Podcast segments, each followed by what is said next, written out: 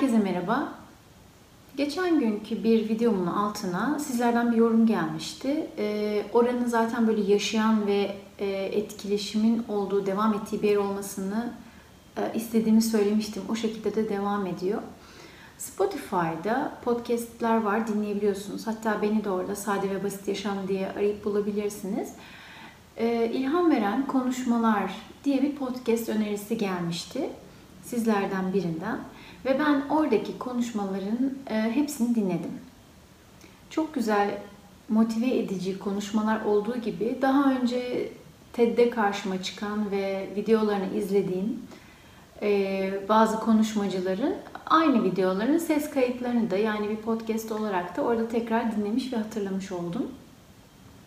Bir tanesi var ki onu daha önce bana denk gelmemişti. O benim aklımda kaldı ve beni çok etkiledi. Nevşin Mengü'nün Bu Ne Vahşi Medeniyet isimli podcast'i e, bende bir soru işareti uyandırdı. Bu vejetaryenlik ve veganlık bir kenara sadece süte odaklanmamı sağladı. Süt neden tüketiyoruz? Sütü ne olarak tüketiyoruz? Ben uzun süredir süt içmiyordum. Yani böyle bardağı alıp süt içmiyordum ama e, kahveme süt koyuyorum. E, tatlı, sütlü tatlılar tüketiyoruz. Onun içinde süt var. Yoğurt vazgeçilmezimiz. Kefir çok tüketiyorduk sağlıklı olduğu için. Son zamanlarda zaten süt ürünlerini ve sütün içindeki laktozun aslında bir şeker olduğunu ve bunu vücudun sindiremediğini ufak tefek böyle bilgilerle edinmeye başlamıştım ve hayatımızdan sütü kesmeye başladım adım adım. Ee, süt zaten çocuğumuza zaten süt çok fazla vermiyorduk. Sütü çok seviyor. Ee, hani bazı çocuğa içir, içiremezsin, zorla süt içirirler. Sütünü içtin mi, sütünü içtin mi diye sorarlar. Bizimki de süt seviyor, biz vermiyoruz. Süt diye ağladığı zamanlar oluyordu. Çünkü sütün aslında e, yağ ve kalsiyumdan oluştuğunu biliyordum. Ve oradaki kalsiyumu başka kaynaklardan da alabileceğimiz için, mesela yoğurdun daha faydalı olduğunu bildiğim için, en azından içinde sadece kalsiyumun dışında yağ yok, E, probiyotikler de olduğu için genelde yoğurda ve kefire yönlendiriyorduk. Kefiri de çok seviyordu. Hatta sabah kahvaltısında bile yoğurt, kefir istiyordu bizden. E, ama aslında bunları da çok tükettiğimizi düşünmeye başladım. E, sütü azaltmaya başladım. Şu anda hayatımızda süt sadece yoğurt olarak var. Bunu da kesmenin bir yolunu bulmaya çalışıyorum. Yoğurdu çok seviyoruz. Akşam yemeklerinde ne yersek yiyelim yanında muhakkak ev yoğurdumuz oluyor. Buna bir alternatif henüz bulamadım. Belki onun kendi kurmayı planladığım probiyotik lahana turşusuyla değiştirebilirim. Bunu duruya da kabul ettirmemiz biraz zaman alabilir ama ya da çok sınırlı, yani süt miktarını daha az çiğ süt alıp onu mayalayıp çok daha küçük miktarlarda yoğurt yapmayı ve onunla bütün haftayı onunla idare etmeyi deneyebilirim. Çünkü biz böyle büyük büyük kaselerde yoğurtlar yiyoruz. Belki sadece yemeğimizin yanına iki kaşıkla e, idare etmeye alışabilir. Şimdi şöyle bir şey de yaşanıyor. E, biz çocuğumuza süt vermiyoruz. Genelde süt için ağlayabiliyor. E, evde yok zaten, sütümüz olmuyor. Dışarıda birisi onu sevdiği zaman bir markette ya da herhangi bir yerde, parkta sütünü içiyor musun bakalım falan diye soruyorlar. Şaşırıyor çocuk, böyle bir bize bakıyor, bir ona bakıyor. Yani hani bir yerde böyle bir süte teşvik gibi bir şey. Bir yerde anne baba süt vermiyor. Biz böyle bir gaddar anne baba gibi oluyoruz. Çok istediği zaman veriyoruz ama evde bulundurmuyoruz. Hani öyle sürekli süt için ağlatıyor değiliz. Sadece bazen gecenin bir vakti aklına geldiği zaman, yoksa yapacak bir şey yok. O zaman bazen bir iki damla gözyaşı dökebiliyor. Şimdi konuya geri dönersek, bu podcast'ten sonra hani e, vejetaryen olmaya karar verenler böyle e, işte et yemenin, hayvanların kesilmesinin ne kadar vahşi olduğunu falan düşünürler. Yani onu hepimiz biliriz aslında da göz ardı ederiz. E, daha doğrusu onun farkındalığına varırlar. Süt konusunda da ben hiç bu kadar böyle vahşice bir şeyler olduğunu düşünmüyordum açıkçası. Ta ki bu podcast'e kadar. Yani e, gerçekten beni sütten soğuttu diyebilirim. Şöyle bir şey, şimdi süt nereden geliyor? İneklerden geliyor. Süt ineklerden ne zaman gelir? Her zaman gelir diyebiliyordum ben.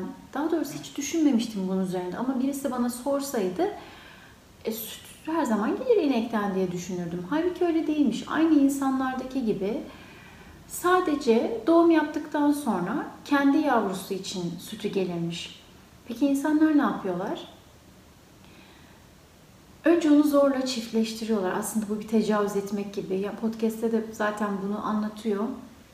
Zorla hayvan çiftleştiriliyor ve e, hamile bırakıldıktan sonra doğum yapması sağlanıyor. Doğum yapıyor ve kendi yavrusu için, buzağı için süt üretmeye başlıyor vücudu. Sütünü yavrusuna vermemek için sütünü e, alıyorlar. Yavrusunu ondan ayırıyorlar. Yani gerçekten çok acımasız insan. Hepimiz öyleyiz. Ben de bunun bir parçasıyım. E, yavrusunu ondan ayırıyorlar. Sütünü alıyorlar ve o sütü biz içiyoruz. Sanki kendimiz için o sütün yapıldığını, yaratıldığını düşünüyoruz. Ne kadar egomuz yüksek, değil mi? Ne kadar kendimizi önemli görüyoruz ve dünyadaki ve en üstün varlık, her şey bizim için üretilmiş, yaratılmış gibi düşünüyoruz. Ben bunun parçası olmak istemiyorum. Çocuğumu da bu şekilde büyütmek istemiyorum. Tamamen sütü hayatımızdan yüzde yüz kestik diyemem. Dediğim gibi şu anda yoğurt var hayatımızda. Bir de dışarıda böyle çok hani canımız çektiği zaman bir yerde oturduğumuz zaman bazen bir tatlı yiyebiliyoruz ve bir tatlının içinde süt oluyor tabii ki. Bir süt ürünü olabiliyor ya da bu sadece süt olmak zorunda değil. Tereyağı, işte peynir, hepsinden bahsediyorum. Peyniri zaten bir süredir ben çıkarmıştım hayatımdan. Duru da yemiyordu. O da hayatından çıkarmıştı. Şu an sadece eşim yiyor ama bence o da bir süre sonra çıkartacak. Azalttı bayağı. Evet, ben bu vahşetin bir parçası olmak istemediğim için şu anda hızlı bir şekilde hayatımdan süt tüketimini bayağı azalttım. E, tamamen çıkardım diyebilmek isterdim ama bunu da yapabildiğim zaman sizinle tekrar paylaşırım. Ben yani çok nadir günde bir tane kahve içiyorum mesela. E, Türk kahvesi değil ama genelde böyle e, filtre kahve gibi kahveler ve genelde sütlü içmeyi seviyorum. Diğer türlü içemiyorum. Bana çok acı geliyor. E, laktozsuz süt kullanıyordum bir süredir. Ama e, o da sonuçta bir inek sütü. Bitkisel süt kullanmaya başladım. Bitkisel süt daha önce de denemiştim. Ama e, içinde bazı katkı maddeleri oluyor. Çok az miktarda da olsa şeker olabiliyor. E, ve fiyatları çok pahalı oluyor. yirmi ile otuz lira arasında bir litresi.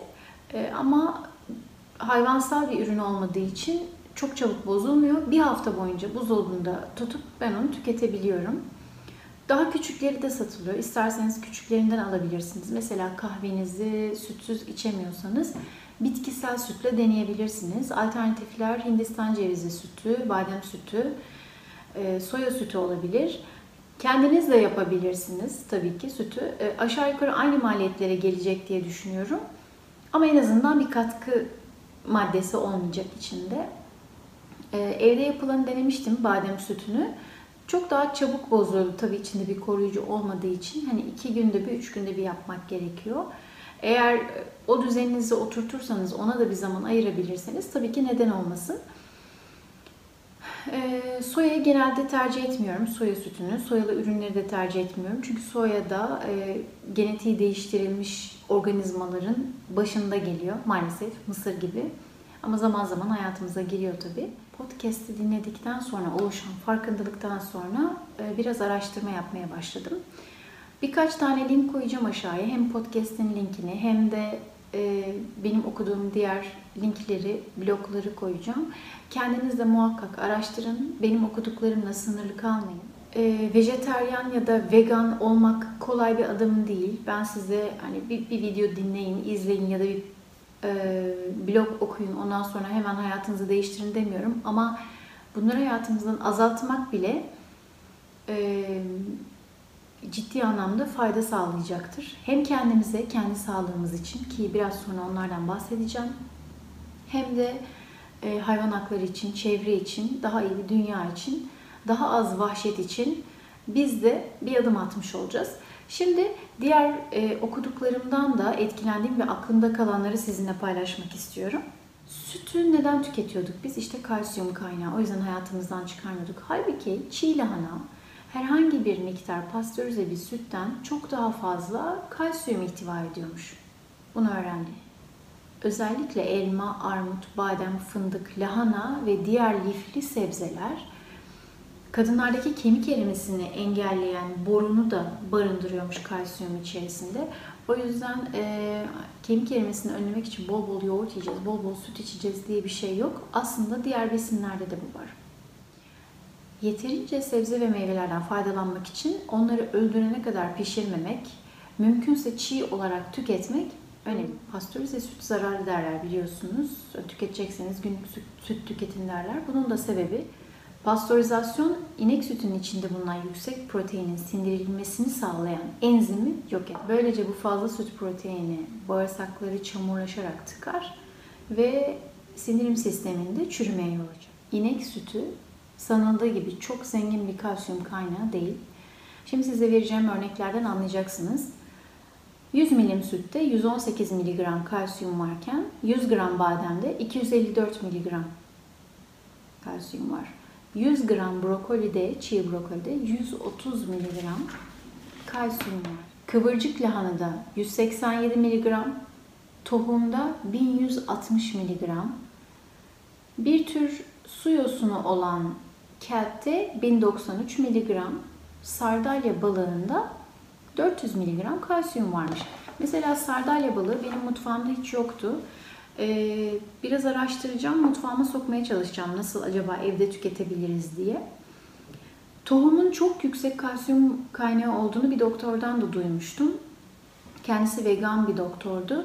Ee, süt ürünlerini hayatımızdan azaltmak istiyoruz ama gelişim çağında bir çocuğum olduğu için de endişeliyim kalsiyum e, eksiği yaratmaktan dolayı dediğimde tahin tüketsin, susam tüketsin demişti. Onda çok daha kat ve kat daha fazlası kalsiyum var demişti. Başka biz ne zannediyoruz, ne sanıyoruz? Mesela kemik erimesi olmamak için süt tüketmek, süt ürünleri tüketmek gerekli diye sanıyoruz.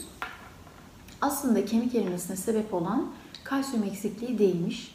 Özellikle şeker gibi kemiklerden ve dişlerden e, kalsiyumu süzen beslenme şeklinden dolayı kemik erimesi olabilirmiş.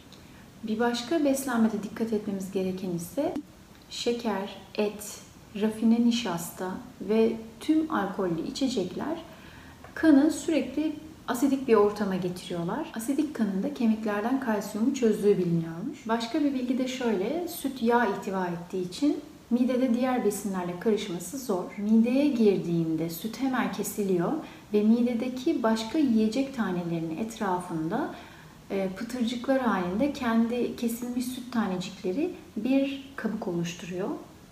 Ve bu kabuk yiyeceğin aslında midedeki enzimlerle sindirilmesini geciktiriyor.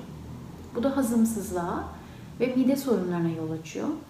Dolayısıyla şöyle diyorlar, süt içeceksen eğer ya açken iç ya da hiç içme. Yiyeceğin etrafını saran kesilmiş süt parçacıklarının içeride çürümeye sebep olması ishal, kabızlık, mide ağrıları, baş ağrısı, alerji, karın ağrısı gibi sorunlara yol açabiliyormuş. Sütte bulunan şekerin diğer adı laktoz. Ee, işte bu laktozsuz sütler denilen aslında o şeker, e, sütteki şekerin ayrıştırılmasıymış. Bu laktozun sindirim sisteminde emilmesi için laktaz adı verilen bir enzime ihtiyaç duyuluyor. Laktaz öğrendiğim kadarıyla bağırsaktan salgılanıyor ve e, sütün içindeki laktozu glikoz ve galaktoz diye parçacıklara ayırıyor ve emilebilir hale getiriyor. Ve insanoğlu bebekken, yani biz bebekken hepimizde laktaz enzimi var. Ama e, insanın da sütten kesilmesiyle, yani anne sütü almasını kesmesiyle e, ortalama iki beş yaş arası olarak bunu öngörüyorlar. İnsanoğlundaki laktaz enzimi üretimi duruyor ve artık içtiğimiz e, hayvansal sütü, aldığımız inek sütünü hazmedemez hale geliyoruz. Hazmedilmeden bağırsaklara geçen Süt şekeri de, yani içindeki laktoz e, sindirilmeden bağırsaklara atıldığı için aşırı şişkinlik, aşırı gaz, hazımsızlık, kabızlık, ishal gibi biraz önce saydığımız yan etkileri sağlıyor. Sütü hazmedemememizin tek sebebi laktoz değilmiş. Ee, inek aslında sütünü kendi yavrusu için yapıyor, buzağı için. Buzağının da bağırsak sisteminde bizde olmayan bir enzim var. Bunun adı kimozin. Ve e, sütü alıyor, içtikten sonra kendi annesinin sütünü, sütü lor haline getiriyor ve bağırsakta uzun süre kalıp emilmesini sağlıyor ve sindirimini sağlıyor. Bizde bu enzim olmadığı için bizde direkt çamurlaşmaya başlıyor ve özellikle çocuklarda kabızlık veya ishal gibi etkilere sebep oluyor. Ben bir beslenme uzmanı değilim. Sadece internetten araştırdıklarımı okudum. Aklımda kalanları sizinle paylaştım. Kendiniz de okuyabilirsiniz ve muhakkak araştırın. Benim yanlışım olabilir, doğrum olabilir. Ben sadece sizde bir ışık uyandırmak istedim. Sadece sizi motive etmek istedim. Duyduklarınız ilginizi çekiyorsa belki kendiniz araştırmak istersiniz. Dediğim gibi hatam olabilir. Ben bir beslenme uzmanı değilim. Sadece bir link koyup geçmek istemedim. Belki pek çok insan hiç bakmayacaktı bile. Ama bunları duyduktan sonra "Aa, bende de böyle şikayetler var" deyip de ilginizi çekiyorsa konuyu araştırın. Doktorunuza danışın. Ee, muhakkak bu konuda bir şeyler yapın. Hayatınızdan tamamen çıkartamasanız bile azaltma yoluna gidebilirsiniz. Belki bu videoyu izledikten sonra siz de bu konuda bir adım atmaya karar verirsiniz. Unutmayın, bir sıfırdan büyüktür. Dolayısıyla hiçbir şey yapmamaktansa en azından belki bir adım atarak hem kendi sağlığımız için hem de hayvanların vahşetini engelleyebilmek veya azaltabilmek için, dünya için iyi bir şey yapmış oluruz. Umarım faydası olur. Umarım e, farkındalık yaratabildiğim kişiler olmuştur. Bu konudaki görüşlerinizi benimle aşağıda paylaşırsanız, özellikle e, attığınız adımlarda nasıl ilerlediğinizi, yerine hangi alternatifleri koyabildiğinizi hepimizle paylaşırsanız çok sevinirim. Tekrar görüşmek üzere. Hoşça kalın.